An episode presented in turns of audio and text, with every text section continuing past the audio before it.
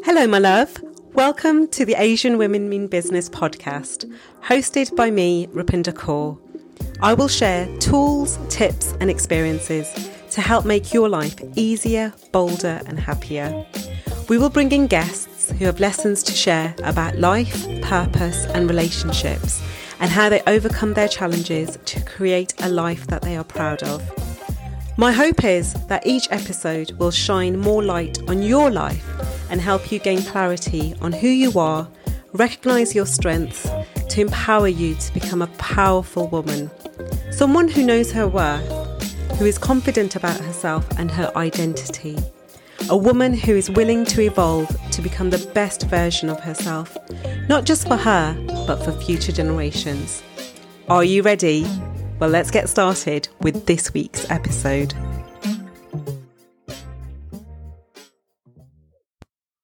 Hi, welcome to this week's episode. We're going to be talking about self love. Now, hear me out. If you're anything like I was a few years ago, when you hear the phrase self love, you may roll your eyes, you might cringe a little bit, and you might be thinking, what on earth is she on about? Isn't that just something that's selfish and self indulgent? Who cares about self love? But let me tell you, Self love is the foundation to everything else in your life. It dictates how you feel about yourself, how worthy you feel about yourself, the expectations you have of yourself and others. It feeds directly into your confidence, your self esteem, how you take criticism, how you bounce back. All of that is directly linked to self love. Growing up, I was raised with the idea that I must put myself last in everything I do. Um, and I think a lot of us in the South Asian community as women are particularly used to that. So we, we come from a community where you know, reverence is paid to the patriarchy, where women are usually meant to be seen and not heard. And then the idea of us having our own needs that need to be fulfilled is something that's so abstract and out there that it feels really inaccessible. So whether it was a goal or a dream, an idea or something that I wanted to do, it was always put to the back burner. And I grew up to be really selfless in every aspect that I often thought if I wasn't doing something for other people, then it wasn't worth doing. And I know that's something really common in our community. But here's the thing. When self love has been such a foreign concept, it can be so difficult to connect with it. And don't get me wrong, I still believe that being selfless is such an amazing quality and it's such an incredible trait to possess. We often talk about in our faith, in Sikhi and in other faiths, the importance of selfless seva. So doing something for others with no expectation of any reward or anything to come back. Now, that being said, I have learned that when you love yourself and make your well-being a priority, you can serve others in such a better capacity.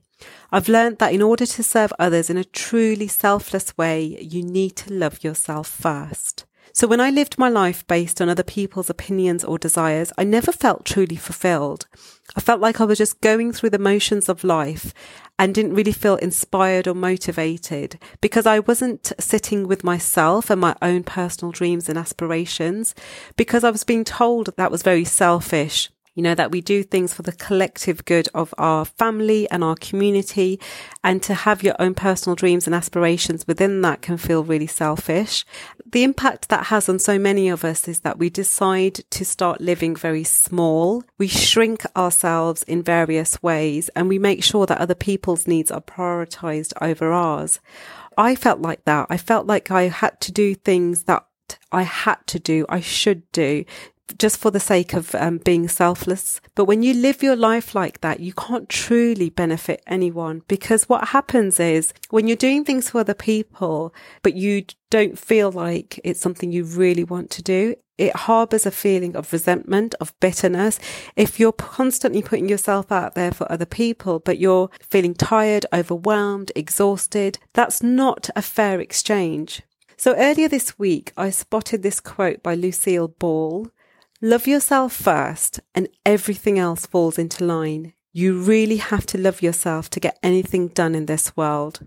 I believe that when you live into the calling and purpose you feel on your life, you can serve others in a way that you wouldn't be able to do otherwise. I always talk about that, that my innate gifts and abilities as a coach is to help women see their purpose, to get clarity on what that is, and then to help you find the courage to live your life in accordance with that. I also believe that's true when it comes to self care as well. I spent so many years of my life going from obligation to obligation and keeping myself busy for the sake of being busy because I thought that if I spent all of my time serving others, I would be enough, that my life would be enough. I gave everyone else a hundred percent of me and left myself with nothing.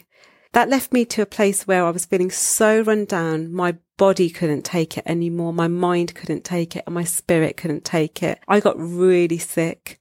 I spent a large part of that year feeling really stressed out and it really hit me hard. And that's when I realized when my body completely turned off, when I was exhausted and depleted, that I had just gone from saying yes to yes to yes. And the person that I should have said yes to was myself, but I ignored my needs. So when I got sick, I was forced to take care of myself in a way that I never had before because there was no other option. I could either live how I was living and continue to get more sick, or I could change my lifestyle, change my mindset and start to put some boundaries in place. I realized that I needed to put the oxygen mask on myself before I could continue helping others.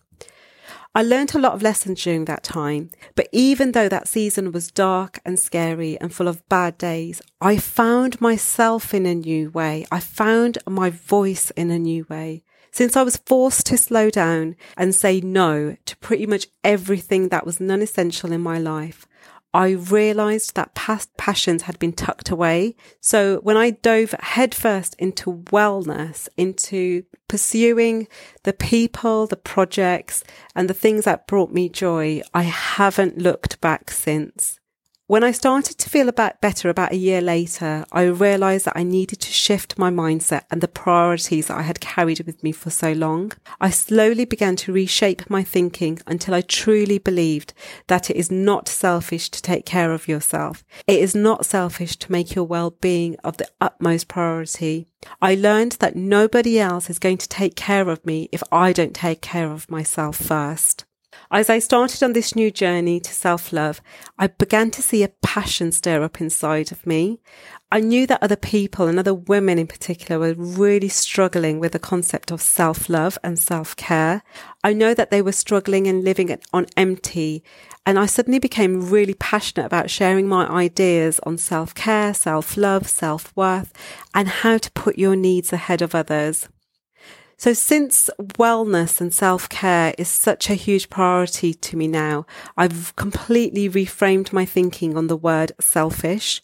Because of how I live my life now, I have been able to serve and love others in a way I never thought possible.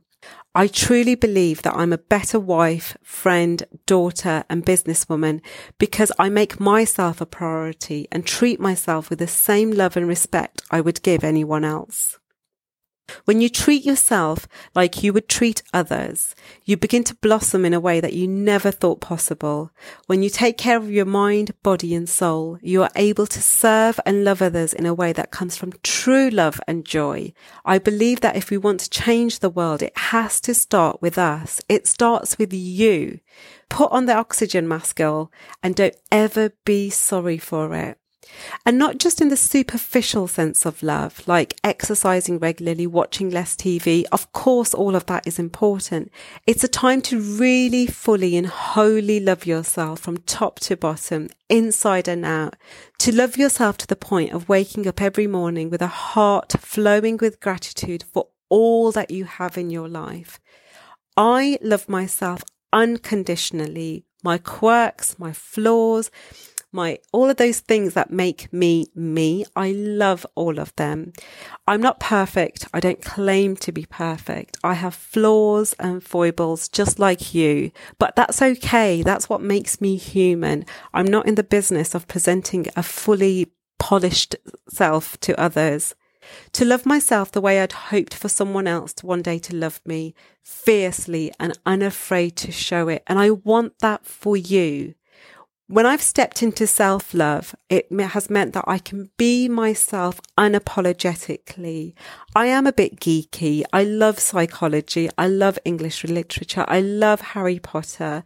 I love fiercelessly. If you're part of my inner circle, you will have my loyalty and I will have your back unconditionally. And the only reason I can do that is because I love myself. I love who I am. I have a really firm grounding in who I am.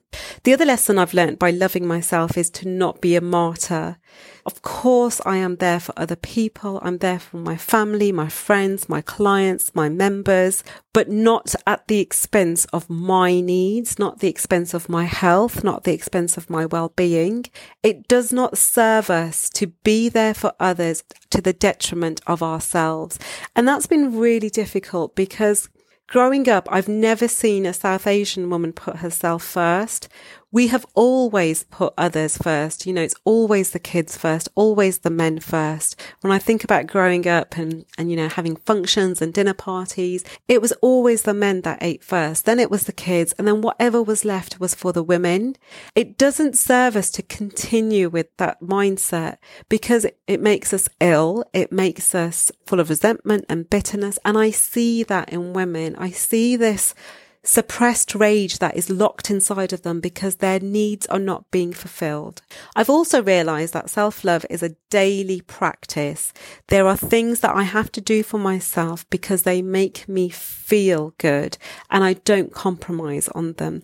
So my advice to you would be make a list of the things that make you feel good. So if you particularly have a really great day, just take a moment and reflect. What was it that made that day great? What did you do for yourself in that day? And make sure you're doing more of that in your days.